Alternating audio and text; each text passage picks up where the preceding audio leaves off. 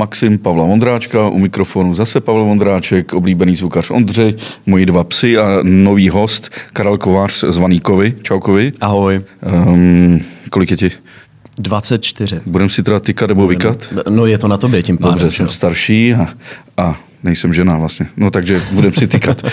Kovi, když jsem se podíval, když jsem věděl, že budu dělat s tebou podcast, tak jsem se podíval na Wikipedii a zjistil jsem, že kovy Uh, tvoří společně spolkovy a nekovy tři hlavní skupiny chemických prvků. Je to tak? Baví mě to s nima tvořit. Ale ty si normálně tyhle ty kovy přeskočil, jsi na prvním místě ve Wikipedii. Jako. No to mě často lidi píšou steklí, když pod lavicí hledají nějaký tahák, potřebují si rychle najít něco v kovech a začnu jim tam skákat já, že jim to akorát přidává ten čas, co tam musí koukat do toho telefonu a hrozí prozrazení, takže to já si uvědomuju, tuhle problematiku. Ty, výborně, ty kovy se dělí na několik skupin, ale máme samozřejmě kovy, mm, kovy jako měkké, kujné, tvárné, tvrdé, těžké. A kam by se zařadil ty? Jsi tvrdý nebo tvárný? Mně přijde, že to mám jak na houpačce, takže uh, jsou dny, kdy jsem takový hezky tvárný a jsem velmi otevřený jako novým věcem a impulzům a pak jsou dny, kdy jsem naopak takový uzavřený. Mám pocit, že uh, obzvlášť, když třeba dokonču nějakou práci, tak, tak se nenechám vyrušovat. Tak je to asi různý. Kovi, já tady většinou spovídám ty, kteří něco umějí.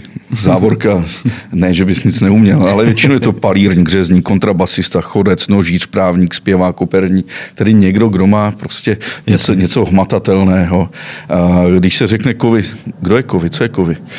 No, eh, já věřím, že někdo, kdo dokáže všelijaký témata přibližovat skrz svoje videa širokému množství diváků, ehm, je zatím určitě jako dlouhý proces, kde já sám musím tomu tématu porozumět, abych ho mohl potom v nějaký zjednodušenější formě předat dál a dokázal si odargumentovat, proč v těch videích říkám, co říkám.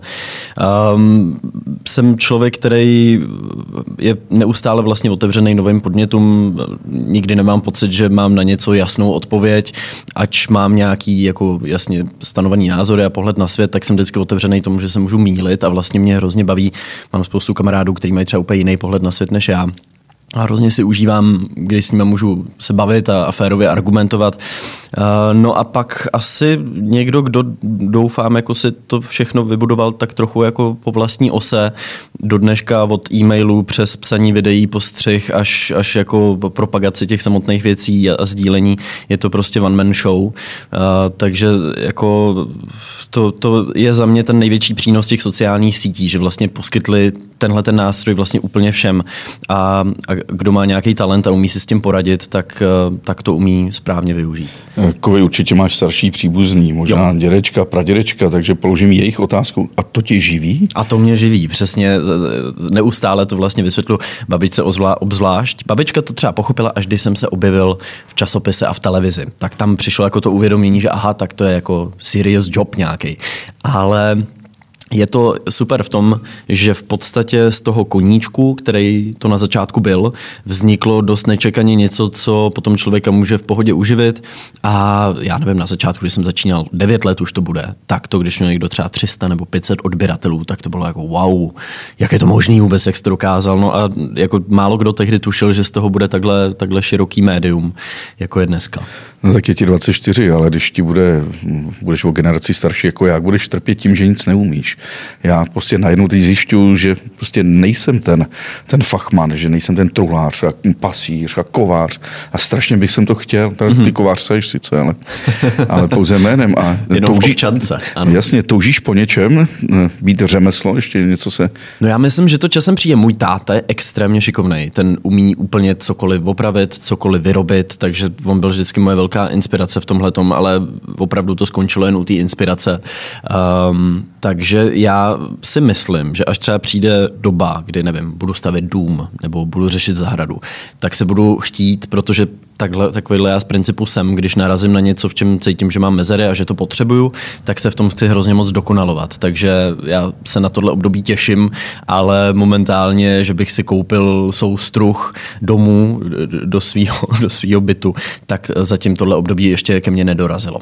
Výborně. Já mám bratra Davida, ten je mm-hmm. starší než já, dělá v reportérech České televize a je trochu počítačově negramotný. V podstatě, když chce na Google, tak si otevře seznam CZ, to umí, tam si napíše Google, tomu najde ten Google a Jasně. pak jako vyhledává v tom Google. A, Um, ale zase umí jiné věci, jo? velice inteligentní, dokáže najít souvislosti, ale je počítačově negramotný. Kde si myslíš, že taková ta hranice v té ultragramotnosti, jako jsi třeba ty, nebo kde třeba můj bratr a tvoje babička? Mm, no já nevím, já vždycky říkám, že třeba i to, když si to dítě vyzkouší nahrát nějaký video na YouTube, tak minimálně, i když to nemusí jako uspět, tak si třeba vyzkouší, jak se stříhá video. Že vlastně mně přijde, že ten job, který dělám, mě přirozeně učí spoustu nových věcí, které jsem si na začátku vůbec neuvědomoval, že mě učí a vlastně mi dává nějaký kompetence do budoucna, který můžu uplatnit někde jinde. Mám pocit, že s každým dalším videem umím vofous víc, než jsem uměl před ním. A, a stejný případ to asi bude, stejný případ to asi bude v takovémhle, v takovéhle podobné práci. Já si myslím, že ty věci se nevylučují, že člověk může se naučit s tím přístrojem, pokud je dostatečně jako připravený. Viděl jsem to na mý pratetě, která vždycky chtěla mít, když ještě byla mezi námi, tak chtěla mít prostě přehled a snažila se pochopit každou novou technologii a hrozně se snažila, aby neujel vlak a on jí fakt neujel, protože se prostě snažila.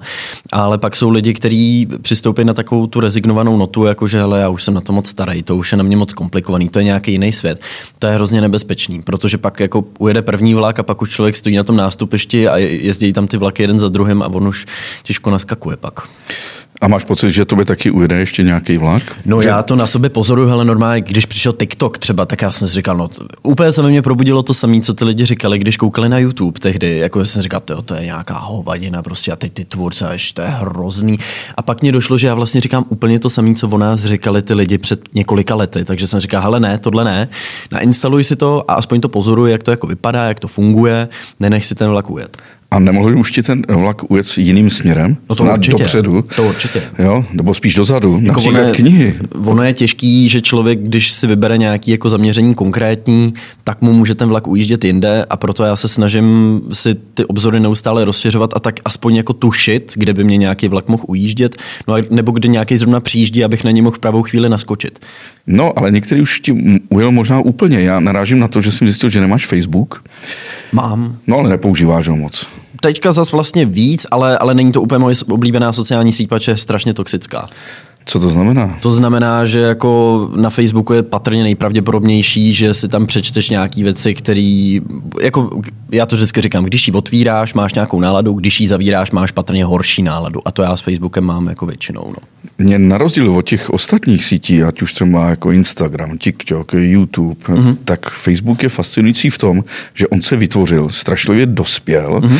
a když používám skupiny, jako je, mám chalupu v obci Tři sekerů Mariánek, tak máme facebookovou skupinu Sekersko, mm-hmm. kde jsou v podstatě jenom ty lidi z té malé komunity, z té, z té bubliny. Nebo jsem na skupině eh, Život pod dylení, nebo uh, Slavkovský les. A tohle je skvělý, že tam se no. najednou dozvídám obrovské množství informací, věcí, uh, starých fotek a nových. Jestli... Za mě největší třeba přínos Facebooku pro mě v tuhle chvíli, teda ještě před covidem byly události, protože jsem věděl, co se děje v mém okolí. Bylo to místo, mm-hmm. kde jich bylo patrně jako nejvíc na jednom místě.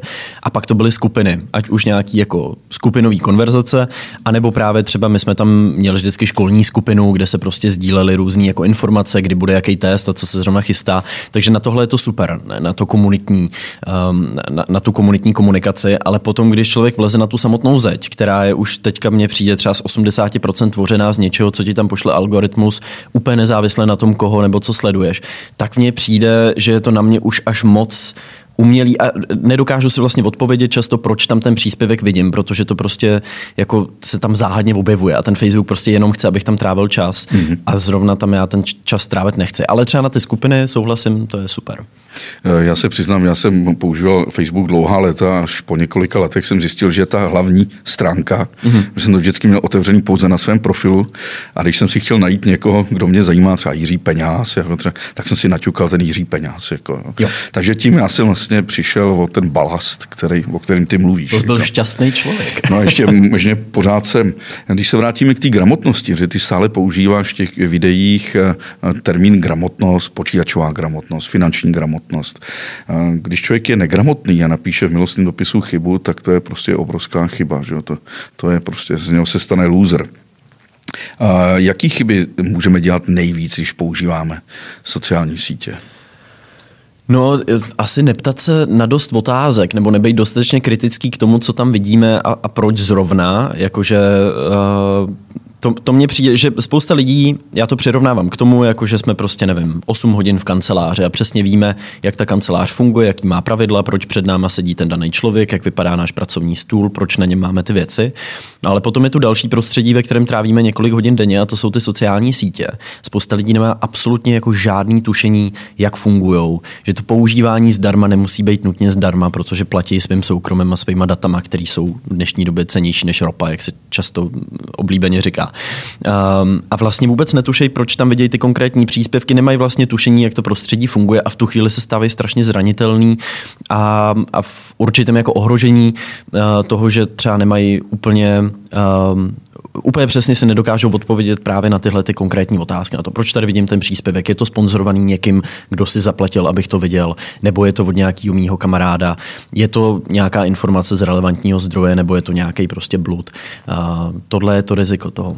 Kdyby ti někdo dal nabídku, aby si pět hodin strávil denně u počítače, dával tam svoje myšlenky, svoje nápady um, a pak ti řekl, že ti za to nedá ani korunu, tak by si myslel, že je blázen. Že? No právě. A to dělá spousta lidí. Ale No to by se právě. podařil ten opak. Tobě prostě platí za to. Hmm. Že, hej, jak, jak na to můžeš vydělat?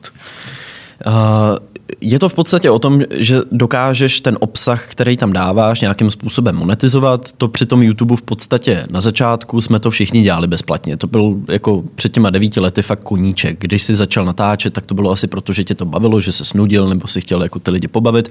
A až postupem času si začal přicházet na to, jo, tady se dá zapnout nějaká funkce, kde já z toho budu mít nějaký první peníze. Já jsem si za první peníze z YouTube mohl koupit novou kameru, lepší počítač, když jsem si půjčoval z části od táty, protože jsem na to tehdy neměl. Uh, A vlastně z těch prvních peněz jsem mohl nějakým způsobem jako pracovat na sobě, zlepšovat tu techniku. A najednou mi došlo, hele, tady prostě je velká možnost pro to speněžení. Tehdy to bylo tak, jako v plenkách v porovnání s tím, jak vyspělý je to dneska třeba ty speněžovací metody na těch sítích. No a pak přišly i nějaký první nabídky od nějakých jako firm a společností, kdy na prvních několika spolupracích se každý influencer podle mě totálně spálí, voškubou ho, dají mu nějakou jako směšnou částku za eh, dosah, který by byl třeba v jiných médiích prostě vyvažovaný jako úplně jinýma částkama. Myslím si, že všichni v té první vlně nás jako tvůrců na YouTube jsme všichni prošli tímhle šokem, kdy nám najednou třeba přišel řetězový mail od agentury, kde byla i ta komunikace s klientem a najednou jsme viděli, jak malý procento třeba té odměny dostáváme my, jak velký procento dostává ta agentura. Takže to fakt bylo takový obouchávání se přímo v tom procesu, který člověk naučí, hele, v tomhle světě jsou ostrý lokty a dávej si bacha.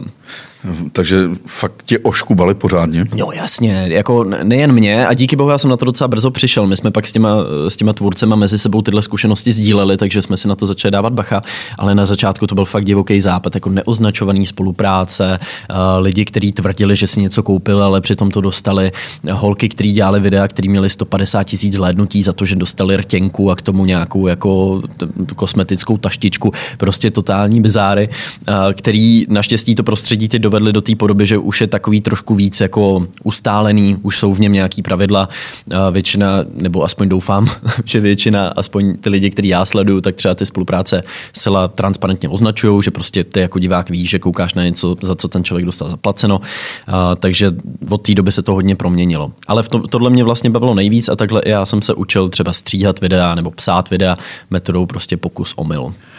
No, ale tak eh, po několika letech jsi začal vydělávat na sebe teda. Mm-hmm, to bylo, já nevím, po kolika, po dvou, po Jo, t- udělal, udělal jsem si živnosták a začal jsem si vydělávat na sebe. A bylo to třeba podle mě tři roky od té doby, co já jsem začal, tak najednou už ty příjmy začaly být jako lepší brigáda a pak už byly v podstatě jako plnohodnotný full-time job. Myslím si, že v momentě, kdy jsem ukončoval střední a, a šel na vejšku, tak už to byl full-time job se všem všudy. Eh, Peníze mají dvě větve. Buď je utratíš, anebo je rozmnožíš. Mhm. Začal si utrácet? Nebo Samozřejmě. Hned roz... Začal jsem totálně utrácet. Eh, já jsem byl hrozně šetřivý na základce, dlouho jsem spořil na svůj spořící účet Beruška někde prostě u nějaký banky, takový šílený. A pak vlastně tím, že jsem si kupil novou kameru, nový počítač, tak jsem hodně utrácel. No a začal jsem cestovat, což se ukázalo být jako věc, za kterou já jsem ochotný utratit vůbec nejvíc a, a nikdy toho vlastně nelitovat, protože jsem fakt nikdy nelitoval peněz utracených za cestování. A tam jsem se často ze začátku dostával do situace, kdy jsem je na účtu prostě pár stovek, ale v hlavě spoustu zážitků a úžasných zkušeností a až postupem času jsem se učil s těma penězma pracovat tak, aby mě na tom účtu něco zbývalo, abych měl polštář, když se něco pokazí. A taky jsem před několika lety stál před tím, že jsem si říkal, hele, všechny moje příjmy jsou v podstatě z YouTube. Kdyby mě teď smazali kanál, tak já se můžu jít klouzat. Takže potom jsem trávil i hodně času tím, že jsem se snažil, aby ty mý příjmy byly jako diverzifikovaný z více míst, abych prostě nebyl závislý na jedné platformě, protože to je cesta do pekel. No. No, říká se, zkušenosti jsou nepřenosné a člověk je vždycky nucen opakovat uh, uh, chyby. Já jsem myslím, slušně vydělával a vždycky jsem ještě více utrácel, takže dneska nemám téměř nic možná. A na rozdíl od tebe, protože ty musíš slušně vydělávat, když to jsou milionový zhlédnutí těch, těch videí. Jako dá se říct, že teď v těch posledních letech ty příjmy z reklamy jsou fakt fair. Dřív ten rozdíl mezi zahraničím a Českem byl ne- neskutečný, ale o to striktnější třeba ty pravidla jsou třeba hmm. i na obsah, na to, co v těch videích můžeš a nemůžeš říkat. Musíš si dávat fakt docela bacha. No. Kolik si vydělá takový slušný youtuber?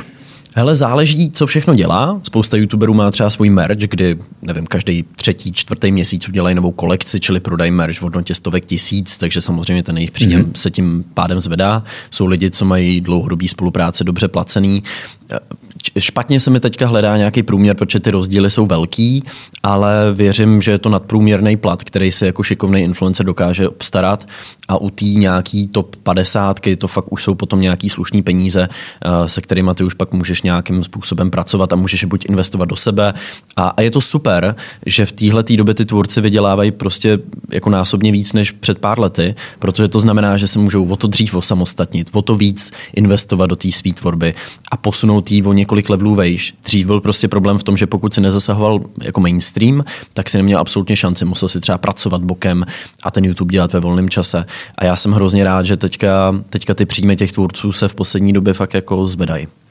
A to je zajímavá myšlenka, že musí zasáhnout mainstream, jo? Hmm. ale eh, není přece lepší někdy cílit na konkrétní skupinu lidí, řekněme jako muž, větší město, eh, slušné příjmy, Eh, než prostě zasáhnout obrovský množství od babiček po, dě, po děti. Jo. Abych, to, abych to vyjasnil, tu myšlenku, tak to bylo o tom, že kdyby se chtěl uživit jenom příjmem z reklamy, která vyžaduje mm-hmm. prostě, aby tě to uživilo nějaký počet zhlédnutí, tak si musel nevyhnutelně mířit na mainstream. A právě tohle je v té dnešní době super, že už máme tvůrce, který míří třeba jenom na fanoušky technologií, jenom na fanoušky aut. Mnohem více to jako uh, rozrůznilo ten obsah a v tom je to, v tom je to skvělý. A určitě souhlasím s tím, uh, sám to vlastně vnímám, je to trend vlastně těch mikroinfluencerů, se říká. To jsou menší influenceři, kteří mají ale velmi jako přesně zacílenou tu cílovku, mají velmi dobře postavenou tu komunitu a tím pádem jsou pro spoustu třeba potom firm a značek mnohem zajímavější než někdo, kdo má sice stovky tisíc jako sledujících, ale vlastně má zacílení tak jako kdo ví jaký a komunitu taky kdo ví jakou. Takže ještě pořád je šance naskočit do vlaku a, no, a dělat ty video a cílit na, na určitou skupinu. Ludwig Wittgenstein, filozof, řekl, že o čem nelze mluvit, o tom se musí mlčet. Jo? A já jsem investoval třeba do hospod a nebo do obchodu a vždycky jsem zkrachoval, takže já bych o investicích měl mlčet. A mm, ty ale děláš teď videa o investicích, kam lidi mají investovat, s čím investovat, Baví tě to? Baví tě investovat peníze? Mě baví se o tom světě učit, protože to byl fakt jeden ze světů, který mě úplně uniknul. Během základky střední v životě jsem nikde neslyšel nikoho ani v mém okolí jako přátel mluvit o nějakém investování a tohle je svět, ke kterému jsem si fakt musel najít cestu úplně sám, po svý vlastní ose, jenom tím, že jsem si řekl, hele, tohle mě hrozně zajímá, jak to funguje, jak, jak ten svět pracuje a v posledních letech se v něm snažím co nejvíc jako vzdělávat, no. ale, ale čím víc toho vím, ten Donner Kruger efekt, že jo, jak na začátku máš pocit, že tomu kompletně rozumíš, ale čím víc víš, tím víc chápeš, jak málo, málo toho ještě víš. A jsi v tomto autodidakt samouk, nebo děláš nějakou firmu, která samouk. Samouk, uh, ale vlastně tím, že sám v tomhle světě už pár let jako jsem a mám v něm nějaké zkušenosti, ať už jako dobrý nebo špatný, tak jsem se už dostal do té fáze, protože já bych třeba před třema letama rozhodně video o investování nedělal, protože jsem o něm věděl velký kulový. Ale teď už minimálně v těch základech jsem dostatečně sebevědomý na to, abych si řekl, hele, tenhle svět je strašně zajímavý, já dokážu alespoň ten základ nějakým způsobem předat a, a dokázat to jako těm lidem vysvětlit a bylo by super jim to nějakým způsobem přiblížit tohle téma. Aspoň aby věděli, že jako existuje, že ten nějaký svět takhle funguje. A spolupracuješ s nějakou firmou, bankou? Nebo...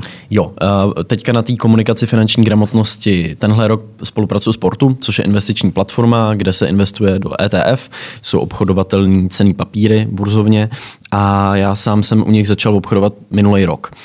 A moje první cesta do světa investic vedla přes banku a podílové fondy, jak to tak bývá, jako bankovní poradkyně ti řekne, tady byste mohli do něčeho investovat. Já jsem řekl, ale tak asi jo, mám tady nějaký volný peníze, jak to tam zkusíme dát. A od té doby jsem se o tomhle světě začal učit. A Portu pro mě bylo první krok jako vlastně tak trochu na volnou nohu v tom investičním světě, kde jsem si najednou sestavil nějaký vlastní jako portfolio a mohl jsem tam sledovat s nějakou malou částkou, kterou jsem tam tehdy dal, jak se to jako chová.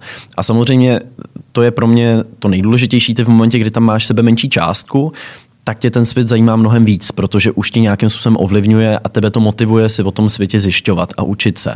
A tohle pro mě byla cesta potom, že jsem, že jsem si založil i profil u nějakého brokera, začal jsem investovat do kryptoměn, začal jsem konzumovat strašně moc obsahu, přečet jsem nějaký, jako, nějaký knihy, a, a rozhodl jsem se, že, že tenhle svět za to stojí a že v momentě, kdy máš nějaký úspory a můžeš zajistit uh, s dostatkem jako nějakých vědomostí, ale samozřejmě s nějakým rizikem, uh, to, že ti budou nějak pasivně vydělávat, tak to je přece super příležitost. Jako místo, místo toho, že vezmeš nějakou velkou reklamní kampaň, tak místo toho ten samý zisk prostě máš z toho, že někde jako rozumně zainvestuješ. Takže třeba v tom portu můžu dát jenom tisícovku, dva tisíce hmm. a můžu potom sledovat, jestli jo. to... Což je super, že je to přesně pro tyhle ty začínající investory, jako jsem byl já, eh, který, který si tam můžou, můžou na malý částce zkoušet, jak ten svět funguje. A já to i v tom posledním videu o investicích jsem tam zmiňoval takový tři základní pravidla, co bys jako neměl dělat, když začínáš a přesně dávat nějakou velkou částku do něčeho, o čem moc ani nevíš. To je prostě strašný hazard. Jako spíš dát malinkou částku, o kterou by ti ani nevadilo přijít a na tý si zkoušet, jak ten svět funguje. Klidně o ní přijít a spálit se, ale, ale není to to bolestivý spálení, který ti potom řekne, tenhle svět mě zklamal a já už do něj nikdy nevstoupím a, a to radši ty peníze budu mít na běžném účtu, kde prostě mě to ta inflace bude každý rok žrát. No. Uh, máš bitcoin? Mám. Mám hrdě Bitcoin. mám, mám zainvestováno v Bitcoinu a, a vlastně to je jedna z věcí, za kterou jsem fakt rád, že jsem se v tomhle světě nějakým způsobem vzdělal ještě předtím, než přišla tahle vlna. A na začátku toho posledního, jak se říká, bull marketu, tak já jsem si udělal všechny ty investorské chyby. To znamená, zainvestoval jsem tam, vytáhl jsem to v momentě, kdy přišla korekce, vracel jsem to tam, když to bylo zase vejš cenově, takže jsem přišel o nějaký peníze. A všechny tyhle věci jsem se jako vyzkoušel a došel jsem k názoru, že je nejlepší tu investici dělat dlouhodobě. Sednout si na ruce, nedělat nic a nechat to tam, ať to tam pracuje klidně několik roků a potom to vytáhnout prostě po několika letech, až ty peníze fakt potřebuješ. A svět kryptoměn je pro mě neuvěřitelně fascinující, dynamický a je to něco podle mě jako třeba nemovitosti v Praze v devadesátkách. Jak ve svém videu zmiňoval Petr Mára, to mě přišlo jako třeba skvělá analogie. Uh, no, vidíš to, tak je ti 24 let a natočil si video o investicích. Má kolik zhlédnutí? Asi 300 tisíc teďka. Teď si vezme takový ty bankéři z těch klasických bank, který ti volají, obtěžují, aby si jim dal nějaké prostě peníze. Ehm, a najednou přijdeš ty, je ti 24 a vlastně učíš, jak investovat kam dávat no, já vím, peníze. jak komicky to musí působit. Já se s tím často setkávám, že... Jako ne, ty... to není komicky, je to prostě... Ale ty lidi si často řeknou, tak co mě nějaký 24-letý floutek tady bude něco jako říkat. A dokud se třeba na to video nekouknou, tak zůstanou tohle názoru. A když se na ně kouknou, tak budiš. Ať si na ně pak udělají názor, ať, ať řeknou, hele, je to, je to na nic, pro mě jako v pohodě. Já cílím na nějakou jako cílovou skupinu, kterou oni třeba nemusí být. Ale mně přijde jako škoda, spousta lidí v mém okolí mám i pocit, že se třeba bojí do něčeho jako jít nebo se v něčem zajímat, protože mají pocit, že jsou moc mladí a že tomu moc nerozumějí. Mně přijde, že je to zbytečná překážka prostě. No, co když poletím vrtulníkem na, Ali, na Aljašce někde a spadnu, tak eh, jsem sice čekal, až mě jednou bude třeba 60 a budu do věcí moc mluvit, ale, ale nedočkal jsem se toho. No. Pořád ti někdo předhazuje, že jsi mladý, nebo ne? Jo. jo.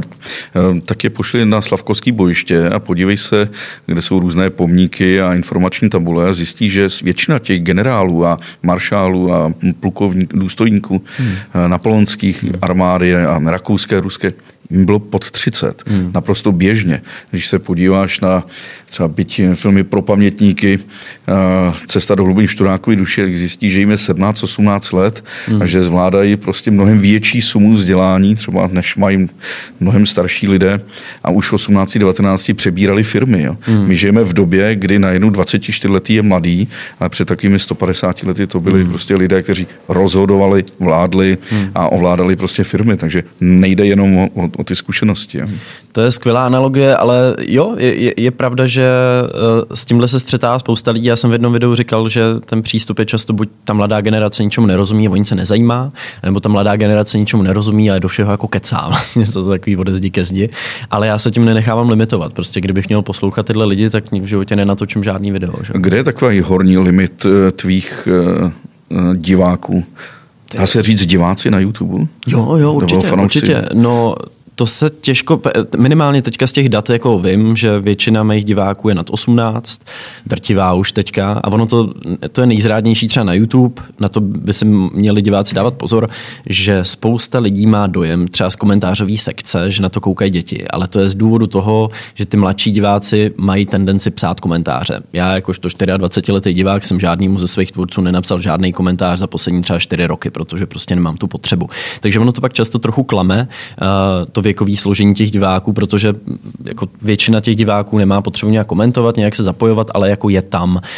Takže já mám teďka většinou nad 18, mám pocit, že ty lidi se mnou stárnou, já stárnu, se mnou stárne trošku ta moje tvorba, snažím se jí zpřístupňovat tak, aby se na to mohl kouknout někdo mladší, někdo starší, aby v tom každý jako něco našel, ale furt sám sebe beru jako ten hlavní filtr. Prostě v momentě, kdy to baví mě a přijde to mě dostatečně zajímavý, tak věřím, že já jsem ten filtr, který to jako představí těm divákům a věřím, že jim to přijde taky zajímavý. A víš, jestli tě sledují uh, ženy nebo muži?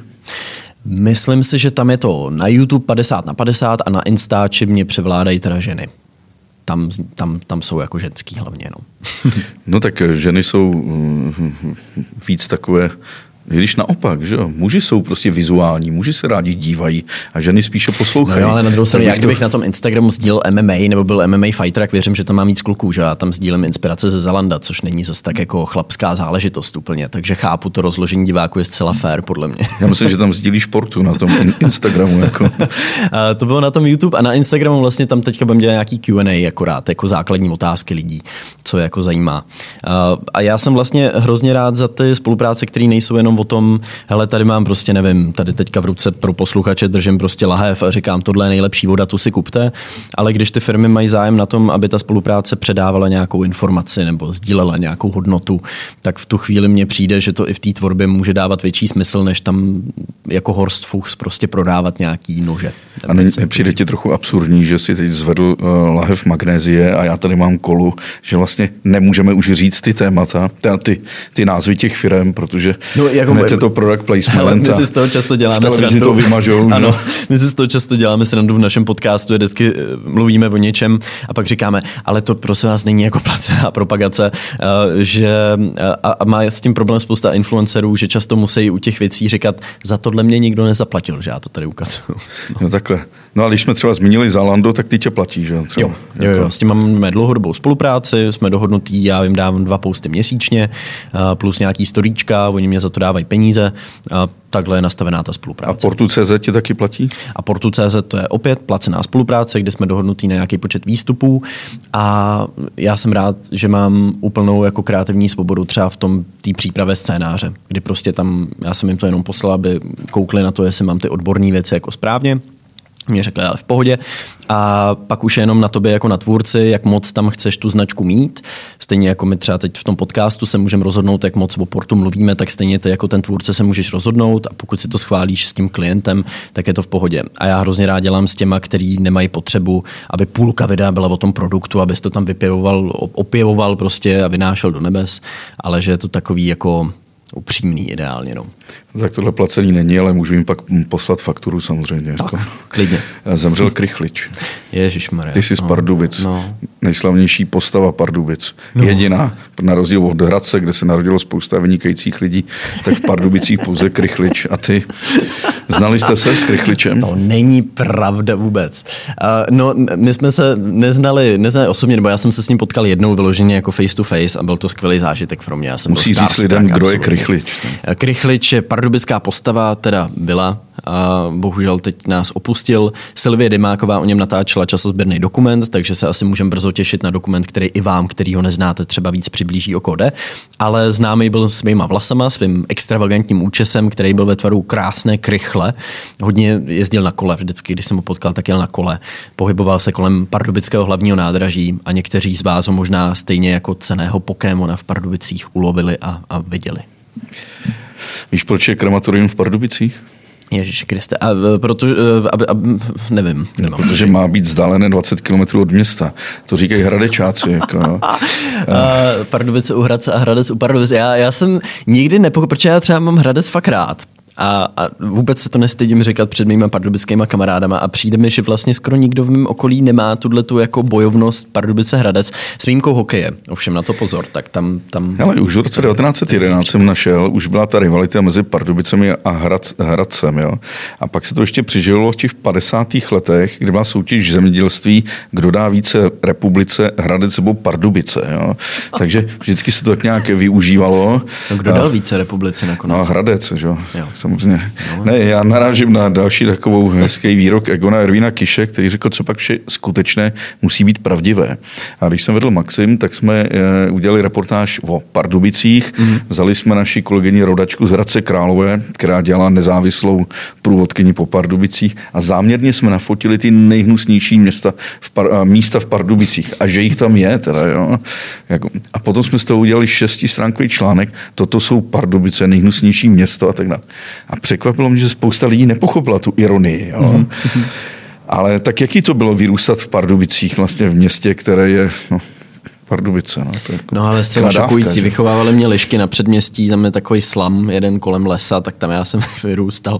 Vařili jsme si v kotlíku jídlo. Ne, já mám Pardubice hrozně rád. Já si myslím, že to je tím, že v tom městě vyrosteš, máš k němu vztah, máš tam ty dětské vzpomínky, nostalgický. A zároveň si myslím, že to město v posledních letech obzvlášť se fakt jako zvedá. Ta hlavní třída, která vypadala jako indická ulice někde na předměstí, se opravila. Ta třída míru je teď fakt hezká.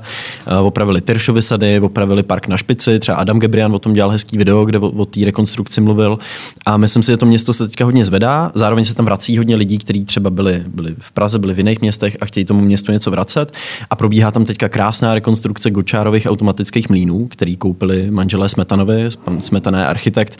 A to místo, který kraj ani město nevěděli, co s ním, chtěli to bourat. Překrásná stavba tak on tomu dal koncepci, dal tomu ideu a prodal jim to zpátky. Dvě třetiny, jednu třetinu si nechal, budou tam dílny, přesune se tam východočeská galerie, vznikne tam náplavka náměstí, takže já si myslím, že ty Pardubice mají obrovský potenciál i tím, že jsou hodinu vlakem na rozdíl od Hradce od Prahy. Že jo? Ty když chceš do Hradce, tak musíš přes ty Pardubice přestupovat, což je ideální, prostě tam, tam ty lidi říct jim, hele, radši než Hradec, pojďte se podívat tady na naši krásně opravenou novou třídu a zároveň vám tady uděláme třeba výstavu i těch nejvošklivějších koutů Pardubice, teda víte, ať, ať máte v obě strany mince. Vzpomínám si, že tam byl nějaký klub, klub který se jmenoval Patapuf. Ano. Ano, to tam to ještě existuje? To tam dokonce ještě existuje. Nevím teď, jak s covidem, jestli to přečkají, ale, ale stále tam existuje. Chodili tam hokejisti a v poslední době spíš než hokejisti tam teda chodí, chodí, uh, chodí 18-19 letí začínající kaliči. Ano, ano, ano.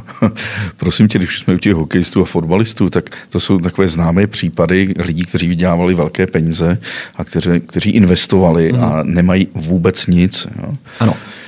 Mně se zdá, že jsi úplně protipol, teda taky slušně vyděláváš a ale... No, protože, protože to, tak trávím čas jiným způsobem, než že mám 8-hodinový tréninky denně, protože já jsem hrál hokej jako malý a včas jsem z toho vyskočil v Pardubicích, protože hrozilo, že budu chodit na tréninky před školou v 6 ráno. A to bylo moje první velký životní rozhodnutí, jsem přišel za tátu a řekl, ty tati, já si myslím, že ten hokej už, že už to nechci dělat. K mému překvapení byl táta nadšený, protože to znamenalo, že nebudu muset jezdit na ty víkendové turnaje a tak dále. Takže já jsem z toho včas vyskočil, ale úplně to chápu, protože ty jako hokejista fakt skoro veškerý čas věnuješ tomu danému sportu a když za tebou přijde nějaký kravaťák, který ti řekne, hele, dej mi, dej mi ty peníze, já tě prostě zhodnotím a tady se mnou investuje tenhle tvůj kámoš a tenhle tvůj kámoš a to je prostě 18, 19, přišel si k penězům, ani nevíš jak, tak seš úplně nejlepší kořist pro tyhle ty lidi. No. No jasně.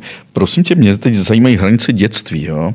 Protože ty jsi teď pro mě takový prototyp člověka, který má před sebou tu obrazovku a v té obrazovce v tom kompu je v podstatě všechno.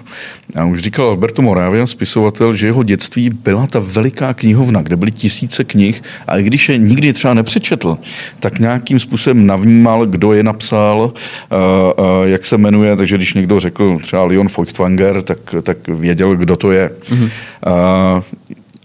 Ty už si vyrůstal v takové té moderní době, nebo pořád si byl obklopený těmi klasickými, klasickými knihovnami a, a pracovním stolem? No moje máma pracovala v knihkupectví, no. takže já jako malý jsem si chodil psát úkoly do zadní komůrky v knihkupectví a chodil jsem mezi těma knížkama a dodnes miluju vůni knih. Prostě to je tak jako nenahraditelný ničím, že často chodím do knihkupectví jako nějaký podivná existence tam čuchám ke knihám. Ale eh, takže já, já mám knížky moc rád, mám k ním vztah od dětství, ale je pravda, že v posledních letech moc nečtu a když jsem si počítal třeba, kolik já přečtu textu na různých webech, na různých různých informací, Financial Times, uh, Guardian, uh, New Yorker a tak dále, tak vlastně to je několik knih ročně, který já přečtu v tomhle prostě jako řádkovaném obsahu, ale pro mě je to zajímavé tím, že je to aktuální a já se snažím mít pokud možno co největší jako přehled o tom, co se aktuálně děje a třeba při přípravě videí, tak já konzumuju spoustu obsahu z různých jako názorových směrů. Snažím se z toho sám pro sebe udělat nějaký obrázek té reality. Takže já toho přečtu hrozně moc, ale vlastně samotný mě mrzí, jak málo čtu knih, protože třeba poslední kniha, co jsem čet, byly Slepý skvrny Daniela Prokopa, což byla hrozně fascinující kniha pro mě. To, to, to mě tak jako bavilo, až jsem si říkal, tyjo, proč já, proč já těch knih nečtu víc. No ale pak prostě připravuješ video, který ti skonzumuje 80 hodin času a, a tam, tam se potom v těch volných chvílích spíš než číst knížku, tak si prostě zapneš Netflix a jsi rád, že můžeš na chvilku, na chvilku vypnout. No, ale knihy ne, nezanikly naopak, mám pocit, že jich je ještě více. Mm, mm. Knihkupectví jsou, jsou prostě narvaná, možná si je lidi kupují už jenom jako květinu na stůl, aniž by je, aniž by je četli. Může se tohle stát s YouTubem? Že najednou přijde něco, jiný způsob předávání informací, než to, že máme před sebou obrazovku a do ní se díváme? Určitě. Já myslím, že ať už to bude nějaká rozšířená realita nebo virtuální realita, cokoliv, co dokáže ten obsah přiblížit víc k nám, tak může přijít. Na druhou stranu YouTube je velmi dobrý v tom, že on neuvěřitelně drží tempo s tou dobou. Nejen proto, že je pod Googlem, ale má obrovský rozpočty. Takže oni dělali potom velký skok před několika lety, který vlastně hrozně nahrál těm mobilním platformám. Oni hodně změnili design, tehdy na to všichni nadávali. A tehdy si vzpomínám, že třeba nevím, 80-90% mých diváků koukalo přes počítač. Dneska je to přesně naopak s mobilníma zařízeníma a ten YouTube dokáže velmi včas rozpoznat nějaký trend a přizpůsobovat se. Takže těžko říct, jestli toho YouTube bude nebo nebude součástí, ale může se to stát, že tyhle videa, které já dneska natáčím, jednou budou prostě takový zlatý fond, kde si lidi budou říkat, jo, tak to je něco jako černobílej film nebo němej film v dnešní době, že to prostě bude zastaralý médium. To, to se může jednoduše stát. A Kovi, kolik říkáš, že lidí se dívá na tvoje video na YouTube? No, často na mobilu, na mobilu. Na mobilu, třeba 80-90%. A točíš na výšku nebo na šířku právě? Točím na šířku. Točím na šířku. A co by se stalo, kdyby si točil na výšku? To by fungovalo s krátkýma obsahama, něco jako dáváš na stories nebo dáváš na TikTok, to je horizontální, uh, protože to vertikální, vertikální. pardon, protože to trvá chvíli. To, tam projíždíš no, ty videa rychle za sebou. Na ten YouTube, a to proto je to moje oblíbená platforma, lidi chodí, protože vědějí, že to bude trvat třeba 20 minut nebo 15 minut, jsou připravení tam ten čas jako soustředěně trávit a tím pádem jim nedělá úplně problém na začátku videa ten telefon otočit a nechat si to puštěný. Um, nebo při tom sledování projíždět komentáře nebo cokoliv jiného. 20 minut má tvoje video. Některý Třeba mají. to o investování. Třeba, no. A tomu předcházelo kolik hodin přípravy Tomu předcházelo, to investování bylo fakt pro mě složitý, protože to je odborný téma, kde ještě já pořád nejsem rozhodně úplně doma. Mnohem líp se mi samozřejmě mluví třeba o nějaký sociální sítě, na který sám roky působím a používám jí. A to je třeba klidně 80 hodin práce, která zatím je, protože já většinou skončím třeba s 20 stránkama scénáře a musím jich mít 8, takže hodně škrtám potom. A je tam těžký vybalancovat to, aby člověk neklouzal moc po povrchu, ale aby ani v nějakých situacích nezabřet moc hluboko, protože ty diváci se tam můžou ztratit. A tam samozřejmě hrozí to, že to bude příliš povrchní, nebo naopak, že to bude příliš zmatený. Takže to psaní samo o sobě mě nejvíc baví, protože to je taková nejvíc kreativní část. Pak už to točení a stříhání. To stříhání mám vypočtený, že je zhruba na jednu minutu videa, jsou zhruba dvě až dvě a půl hodiny jako práce střihačský. Takže jsme třeba na 100 hodinách.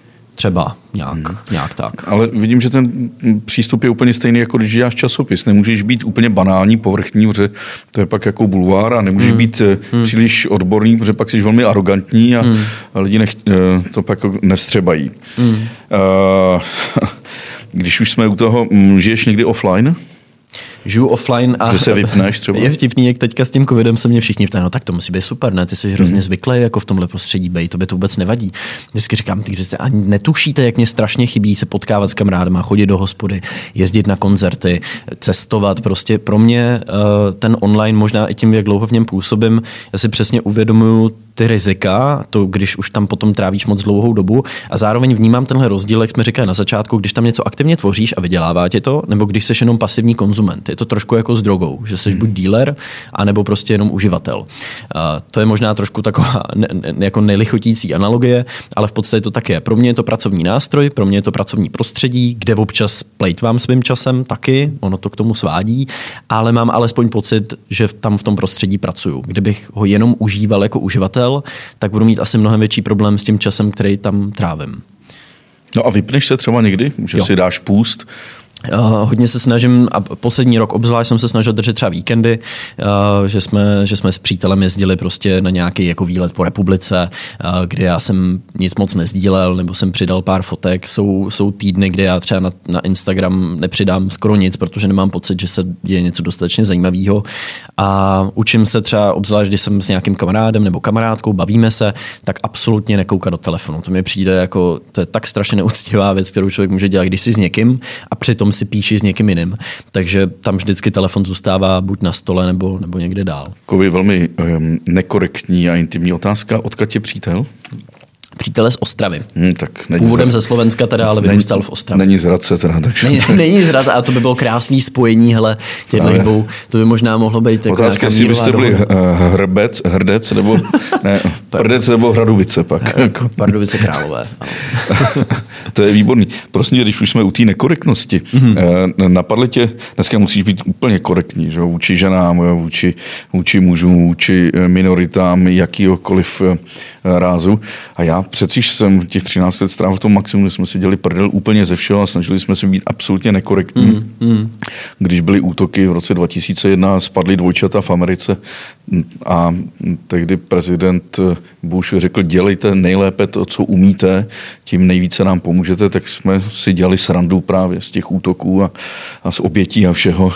A co ty, jako chybí ti to, že už dneska nemůžeš být myslím si, že nemůžeš být úplně No, jako ti zobák pardubický mám, narost. Mám velmi zajímavou příhodu třeba v nedávném videu, který jsem dělal. Terapie sociálních sítí se jmenuje tak uh, Facebook stělesněný mým charakterem říká, že já tě šťouchnu, ale nožem pod žebra, což YouTube vyhodnotil jako násilný obsah. Nebo ve videu předtím říkám, že je situace stejně výbušná jako přístav v Bejrútu, tam krátká ukázka vybuchujícího přístavu a to je opět násilný obsah, který nemůže být speněžený. Takže YouTube skutečně je to vykoupený tím, že když ten obsah je jako korektní z jejich strany, tak je dobře speněžený, ale ten tlak, který oni vyvíjejí na tvůrce, všechny, na to, aby mluvili jenom, nebo když třeba mluvíš o politice, tak je to automaticky demonetizovaný, protože to je, to je kontroverzní téma. Což třeba lidi, kteří dělají zprávařský obsah a, a mají třeba svůj tým a žijou jenom z příjmu z YouTube, je úplně likvidační. Naštěstí tam máš teďka tu možnost, že můžeš mít členství, že ti ty, tvůrce, že ti ty diváci jako platí, ale YouTube tě jako tvůrce drží v neuvěřitelných kleštích, protože ti může dát nějaký jako strike, se říká, a když máš tři, tak nejen, že ti jako smažou kanál, ale zároveň tobě jako osobě zakážou na té platformě už kdykoliv cokoliv publikovat což je hustý. Takže ty vlastně eh, chápu, že ten YouTube je mezi dvěma mlínskýma kamenama, na jedné straně tvůrcema, na druhé straně inzerentama, který ale nad ním mají samozřejmě mnohem větší moc, protože drží ty peníze. A když oni mu řeknou YouTube, My prostě chceme, aby za žádnou cenu se naše reklama neukazovala u ničeho, co by mohlo být byt jen trochu jako nekorektní nebo, nebo krizový. Tak ten YouTube musí přijít s nějakým algoritmem nebo zaměstnat nějaký lidi, kteří to budou procházet, ale jak ty chceš subjektivně posuzovat, nebo ještě nedej bože algoritmem jako humor, nebo černý humor, nebo nekorektnost, nebo jestli je to nadsázka, nebo je to vážně míněný, jako to přece nejde. Takže se to dostává teď do zajímavé pozice, kdy mě přijde a díky bohu za to mnohem víc uh, diváků chápe, že těm tvůrcům je lepší platit, než když ten tvůrce má příjmy z reklamy a v tu chvíli je trochu jako v šachu s tím, co, co v těch videích může a nemůže. Co v podstatě nemůžeš v těch videích? Nemůžeš... Máš community guidelines, kde je to všechno vypsané velmi podrobně, takže ty, když se fakt jakoby přečteš, tak zhruba pochopíš, jako, jak jsou nastavené ty hranice. Na druhou stranu si řekneš, hele, je to fair, prostě já na téhle platformě publikuju, mám z ní nějaký příjem, je to soukromá entita, hraju podle pravidel. Na druhou stranu se ale přesně říkáš, to strašně omezuje tu rozmanitost toho obsahu, který by tady mohl být, který tady najednou prostě není. A je mi obzvlášť to těch tvůrců, který buď dělají zprávařský obsah, nebo dělají nekorektní humor, nebo černý humor, humor, který já osobně miluju. Já, já miluju tyhle ty jako edgy věci, ale proto ten YouTube už v tuhle chvíli vůbec není stavěný. A potom ještě na západě se do toho předává tahle společenská tendence toho, že se vyhrabe nějaký video, který je 8 let starý a snaží se toho tvůrce definitivně diskvalifikovat a psát těm platformám, tohodle přece nemůžete speněžovat, takže často probíhá jako různý demonetizace tvůrců za to, co řekli ve videu třeba 10 let zpátky, což mě teda taky přijde občas. Já zjišťuju, že bych v životě nemohl jít do politiky za všechny texty, co jsme v maximu měli teda, jo?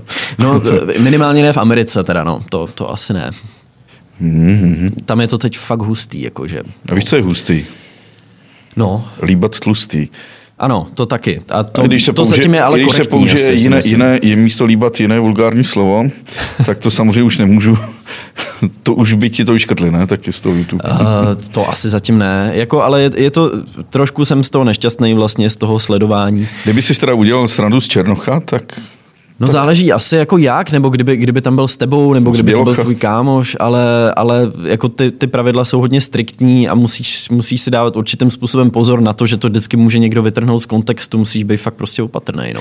Víš, co mě fascinovalo? Dělali jsme jednou článek, jak vnímají určité skupiny sami sebe. Mm-hmm. Takže jsme šli třeba na židovskou náboženskou obec, přečetli jsme jim osm vtipů a oni se samozřejmě smáli, řekli, že ty vtipy jsou trapný, řekli nám ještě lepší vtipy, ale řekli, když si samozřejmě vtip vtipy o židech dělá žid, tak je to něco jiného, než když to bude dělat hmm. samozřejmě nějaký antisemita. A vůbec nechápali sociální demokraté. Byli jsme v klubu sociálních demokratů a první vtip, proč je Paroubek eh, idiot, tak nás hned vyhnali. Ehm, třeba eh, byli jsme u katolíků, ty to taky nechtěli, mormoni vůbec, to absolutně nehumorná skupina, stejně jako jehovisté. Uh, rozplakali se nám Somálci, Združení somálských studentů, když jsme jim řekli, kam letí Somálci na dovolenou, se namíří ten větrák a tak dále. Ale pak jsme přišli k těm handicapovaným. Mm-hmm. A nejlepší byli ty trupíci. Oni mm. si sami říkají, trupíci nemají ruce a nohy. A ty říkali nejvíce vtipů o sobě. Strašně se tomu smáli. Jo? Jeden vozíčkář ten to sypal vedle druhého. Mm. A když už jsme vymýšleli ty nejabsurdnější, tak se samozřejmě smáli. Jo? Mm. A čím víc je člověk takovej Eh, víc postižený se mi zdá, tím víc ten humor snese i sám na sebe. Já miluji dělat se světluškou. Moderoval jsem teďka posledně to, to světlo pro světlušku a miluju se bavit s těma lidma, protože ten, ten nadhled, který oni mají no, a, a, a ty fóry, který často vyprávějí, je, je, to, je to neuvěřitelně jako pokořující a, a zároveň strašně sympatický pro mě, že, že dokážeš ten handicap, který máš tímhle způsobem nějak jako schodit a nebrat se moc vážně a já sám sebe se snažím jako nebrat moc vážně. Podle mě je to strašně důležitý protože jako já moc nemám rád takový ty lidi, kteří jsou jako hrozně důležitý a humoru nerozumějí, ty, ty, to je trapný přece. Ale COVID, občas čtu příběhy některých youtuberů v Americe, kteří byli populární, měli miliony zhlédnutí a pak řeknou třeba nějakou nekorektnost týkající se třeba barvy pleti. V tu hmm. chvíli jsou úplně odrovnaný. Hmm. A to tě pak ten YouTube vyškrtne, nepustí tě tam, nebo... No ono to většinou funguje normálně komunitně, že, že tebe zacílí někdo, kdo si toho jako všimne, napíše o tom tweet, hele, tady prostě vytrhne to video, jako ten, tu, tu ukázku, dá to tam, řekne, koukejte prostě, co ten tvůrce říká, nabere to trakci, nabere to retweety, sdílení, eh, ty lidi potom píšou té samotné platformě, tomu YouTube, bombardují ho e-mailem a o tom víte, komu tady vyplácíte prostě peníze a bombardují ty sponzory, takže většinou se pak stává, že od toho tvůrce nejdřív odcházejí sponzoři, potom ho demonetizuje YouTube a tím přichází jeho konec. A jsou to často případy, kdy tam ten kontext je neuvěřitelně důležitý. Stejně jako u humoru je extrémně důležitý kontext. Znamená, jako je extrémní rozdíl, jestli si to děláš srandu a seš sám žid a děláš židovský anekdoty, nebo to děláš ve společnosti těch lidí, kteří to berou, a nebo to děláš opravdu s cílem někomu ublížit nebo ho ponížit. To je, to je přece strašný rozdíl, kdy děláš jaký, jaký for a, a ty sám asi víš, kdy se ho můžeš a nemůžeš dovolit. Ale na sociálních sítích strašně mizí tenhle kontext, kdy je těžký určit, jestli ten vtip nebo tu nevhodnou narážku ten člověk říkal v nějaký jako nadsázce s nějakým humorem. A tohle minimálně v té Americe teda je jako velký trend tohle toho jako cancelování těch tvůrců z různých důvodů a někdy je to zcela oprávněný, někdy jsou to fakt upřímně hovada, ale někdy je to úplně strašně jako nezasloužený, až člověk cítí takovou vnitřní jako nespravedlnost, že si říká, ty tohle to je fakt hrozně nefér, protože i třeba vidí, že ten člověk se za ty léta fakt jako změnil, posunul, naučil spoustu věcí a někdo na něj vytáhne nějakou špínu z minulosti a, a, no, a, a všichni se od něj vlastně ve strachu odvrátí. Uh, Kovi, Uh, ty mluvíš chytře, ty nejsi tak blbý, jak vypadáš. Jo, jo, jo to, mě, no. to, to jsem neslyšel poprvé, tuhle větu. Hele, prosím tě, cestování droga, to si taky někde řekl. Jako. No, jo, no. Cestuješ hodně, teď jsme tady jako všichni uzavření. Uh, já z toho už mám tiky, protože opravdu živím se i cestováním, takže potřebuji cestovat. Nezeptám se na banální otázku, jestli ti to chybí, ale jestli ti chybí Kazachstán. Jo, to, to bylo obrovský překvapení pro mě. My jsme Kazachstán fakt zvolili jako zapíchnutím tušky na mapě a, a ta země byla krásná. Ty lidi jsou teda velmi jako chladní, policajti všichni chtějí úplatky a mají velký klobouky a čepice, ale vlastně ta příroda, ta nedotčenost, to, jak málo tam bylo už tehdy před covidem jako turistů, jak málo je to známá země a přitom kolik má těch krás, mě, mě to fascinovalo. A zároveň teda nejbizarnější zážitek mám z Astany, z toho, jak to město jako vypadá, jaká je tam ta architektura jako nabančená přes sebe, jak, jak je to bizarní prostě místo. Hypermoderní. No, v úvozovkách, ale zároveň taková Potěmkinova vesnice trošku, jo, v mhm. jednom. Takže t, t, jako kombinace takových bizarních zážitků z těchto těch jako velkoměst, který mě přijde na tom východě moc, moc nějak neumějí, s výjimkou možná jako Dubaj a těchto těch jako hypermetropolí, ale na druhé straně zase té krásné přírody a těch krásných jako vesniček. Reklamu Kazachstánu nejvíc udělal samozřejmě Saša Baron Cohen se ano, svým Boratem.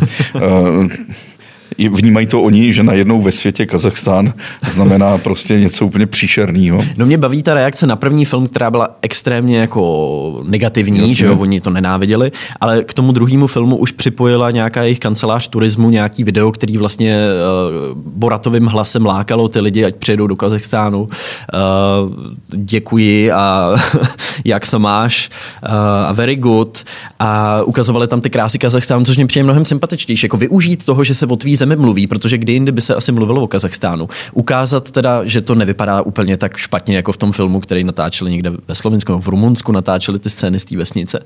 A v podstatě z toho, toho jako využít ve vlastní prospěch. To mně přijde mnohem jako chytřejší, než za, každý, za každou cenu jako vymezovat a, a říkat, jak je, to, jak je to zlý a že by měli Sašu Barona Koena zavřít dol někam prostě do vězení. No. Když jsem byl v Indii v jednom takovým okrajovém slamu v Bombaji se mě ptali, odkud jsem a já říkám, jsem Česká republika, neznali Československo, neznali, uh, tak jsem řekl, že jsem v takové malé země between Russia and Germany a ten chlapovi se rozsvítili oči a řekla, Germany, Germany. Adolf Hitler, uh, German King and very good man.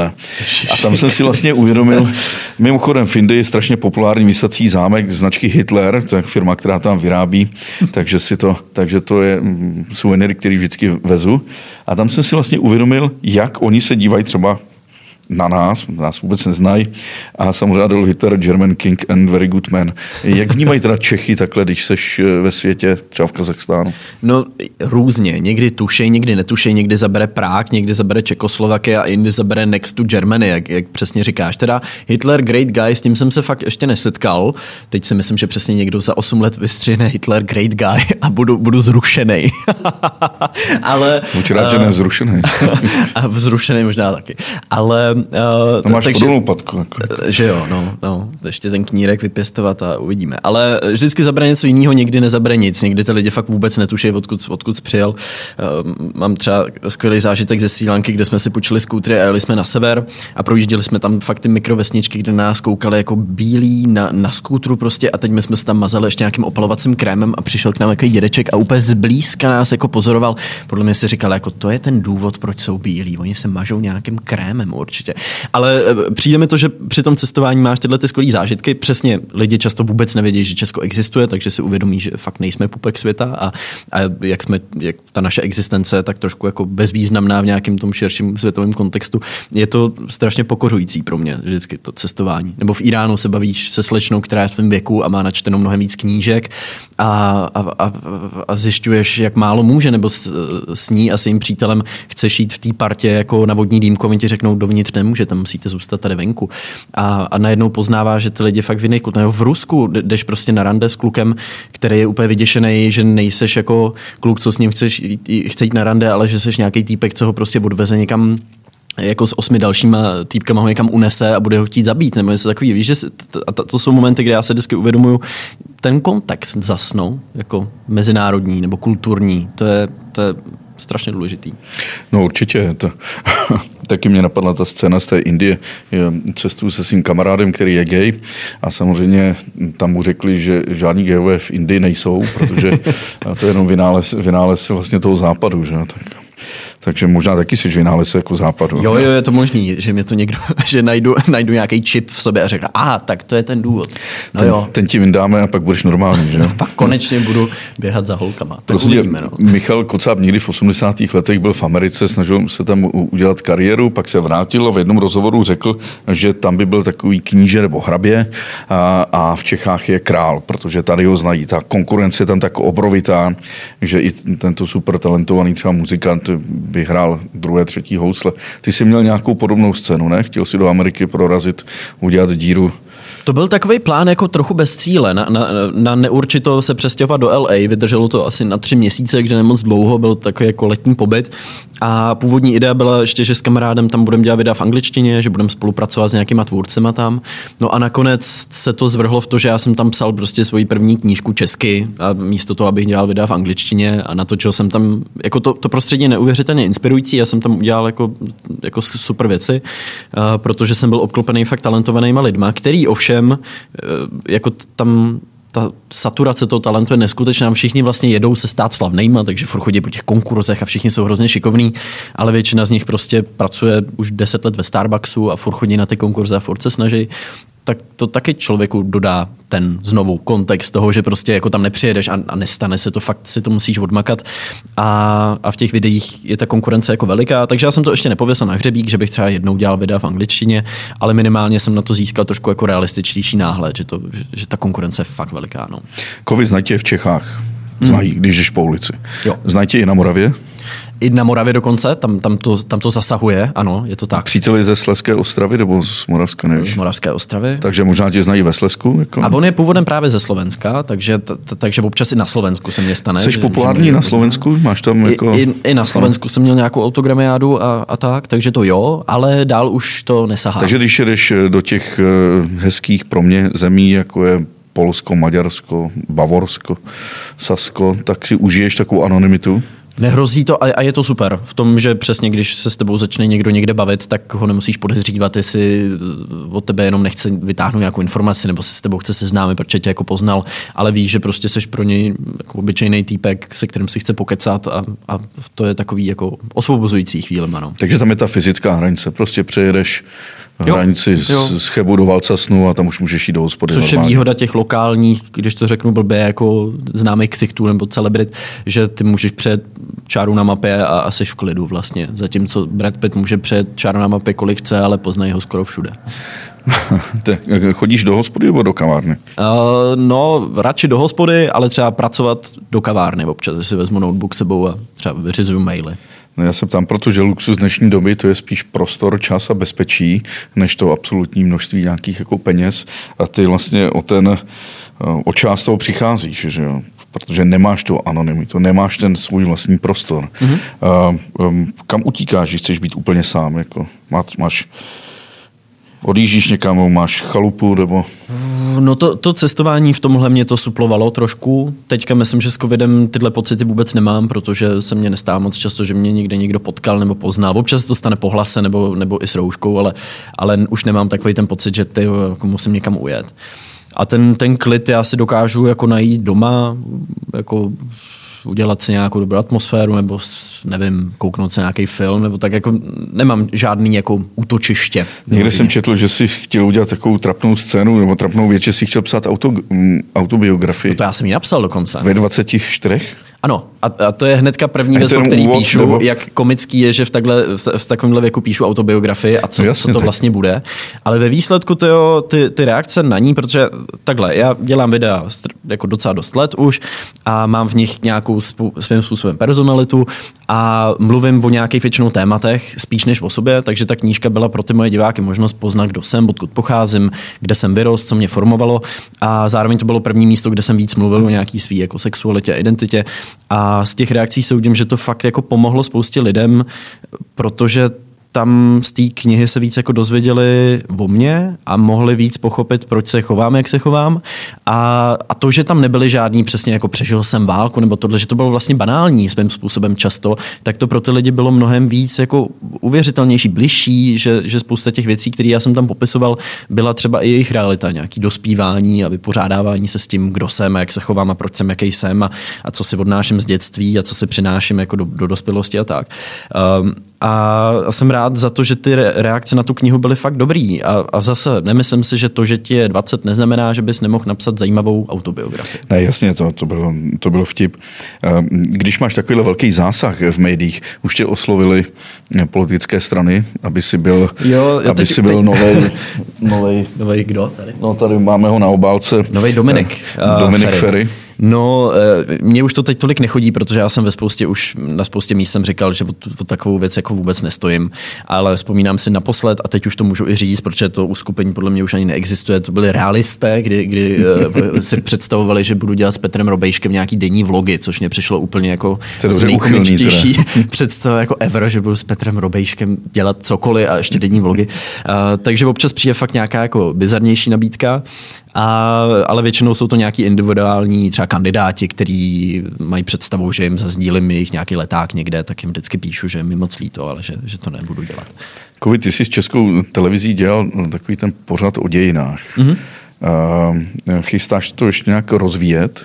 Asi už jenom po vlastní ose ve své tvorbě. Mně přišlo super, že můžu využít to starý médium té televize a, a ten formát toho celovečerního dokumentu a, a dostat do toho tématu jako lidi, kteří by třeba na můj kanál běžně nepřišli a zároveň využít toho, že je tam štáb, že můžu vyspovídat lidi, ke kterým bych se jinak třeba složitě dostával a to téma trošku jako rozšířit, protože jako popsat to ve videu, tím, že já budu sedět jako v pracovně, to sice jako je jednoduchý pro mě produkčně, ale mnohem přínosnější je, když fakt jdeš za těma aktérama a snaží se zjistit, proč ten systém vypadá tak, jak vypadá.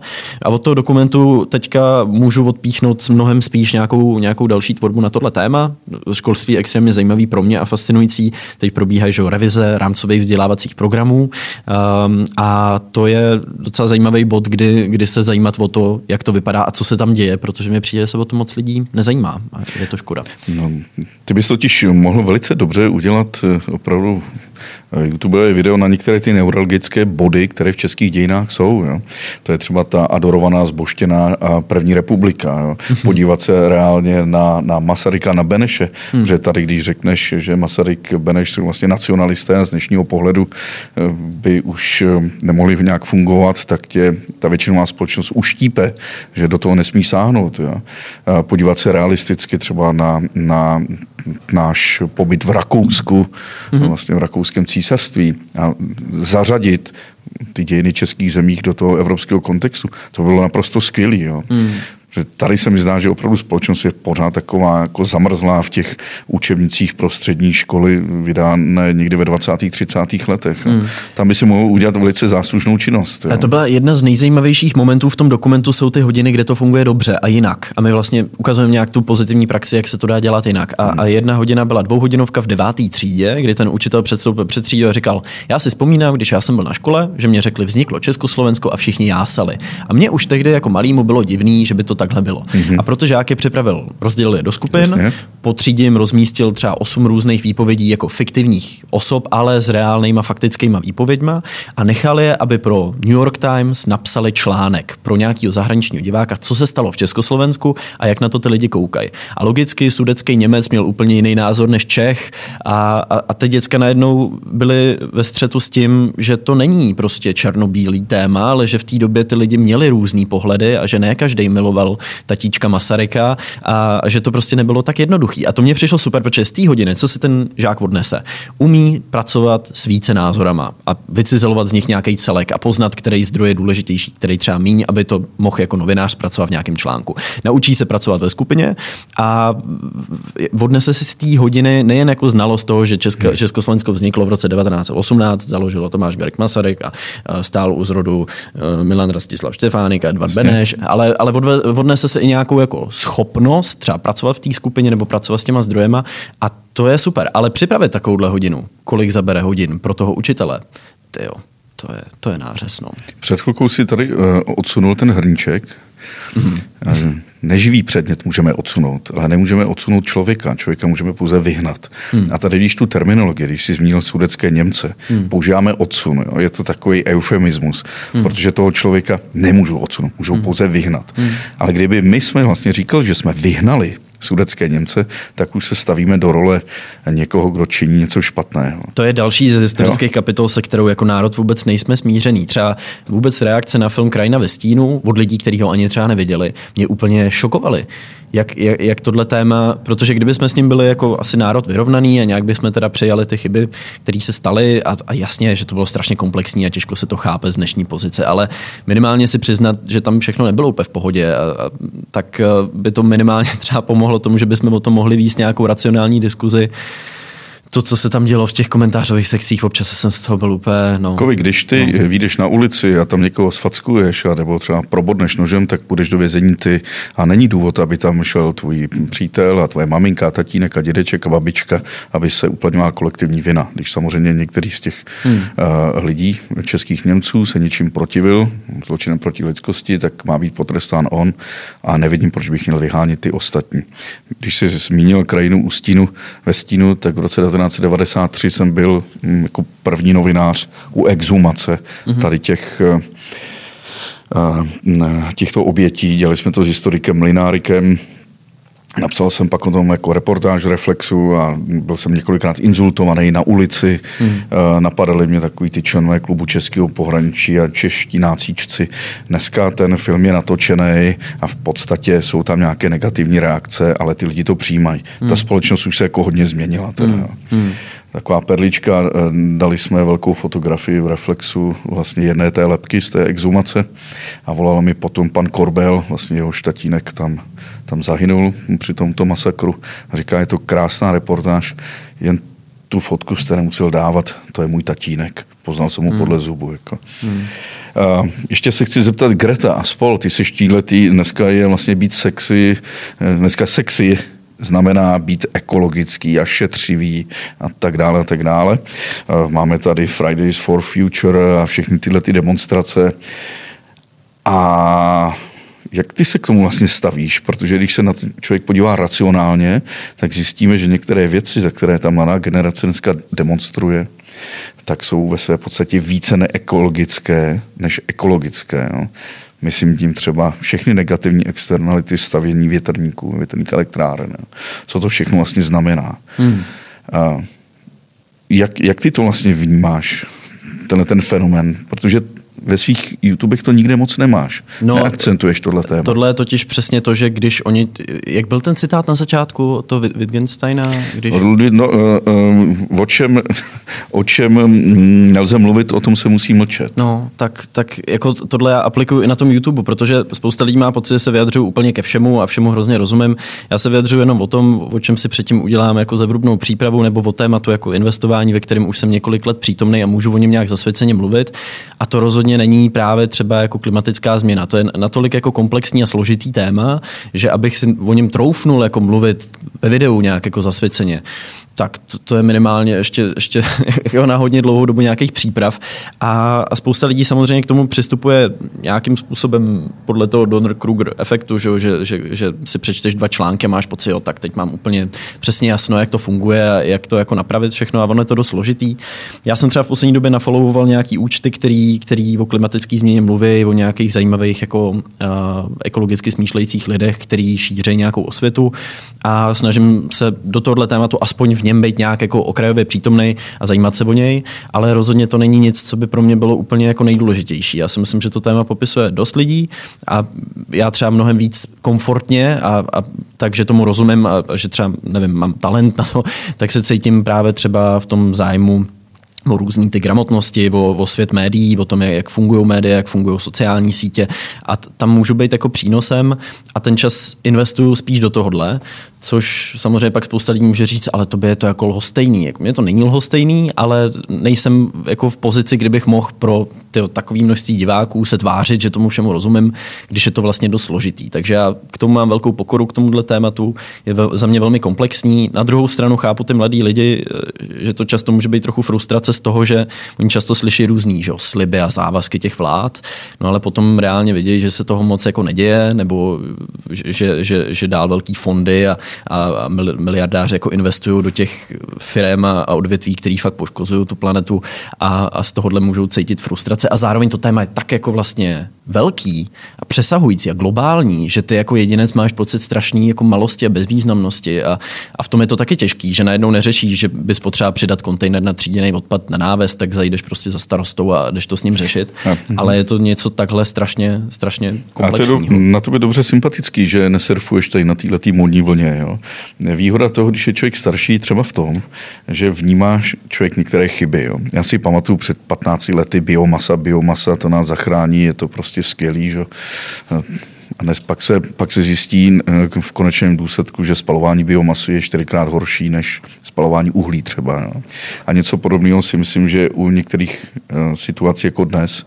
Máš to jak s elektroautama, jako no. tam, když se koukneš za dva rohy, tak zjistíš, že vlastně třeba jak probíhá ta výroba baterií, odkud se získávají ty suroviny na to, že vlastně jasně pak jako nespaluješ, ale zároveň ta elektřina se musí někde vyrobit eh, ve, ve spoustě částech. Prostě, a ničí se části Jižní Ameriky, Afriky, jeden kvůli tomu, aby No, tak, takže vlastně Eh, vlastně spousta těch věcí na první pohled vypadá jako skvěle, ale v momentě, kdy se koukneš za nějaký dva rohy, tak zjišťuješ, že tohle fakt není tak jednoduchý, jak to může vypadat. No. Takže jako spousta témat, u kterých má člověk pocit, že jim strašně rozumí, jako já jsem třeba točil impulzivně video o amerických nepokojích, tak jsem potom velmi jako narazil a zjišťoval, hele, ta, ta realita je trošku komplexnější, než jsem si myslel a tady jsem možná sám byl zavřený v nějaký názorový bublině a musím přijmout, že jsou tady jiný pohledy a jiný argumenty, které jsou možná pádnější než ty, ze kterých jsem já vycházel. No.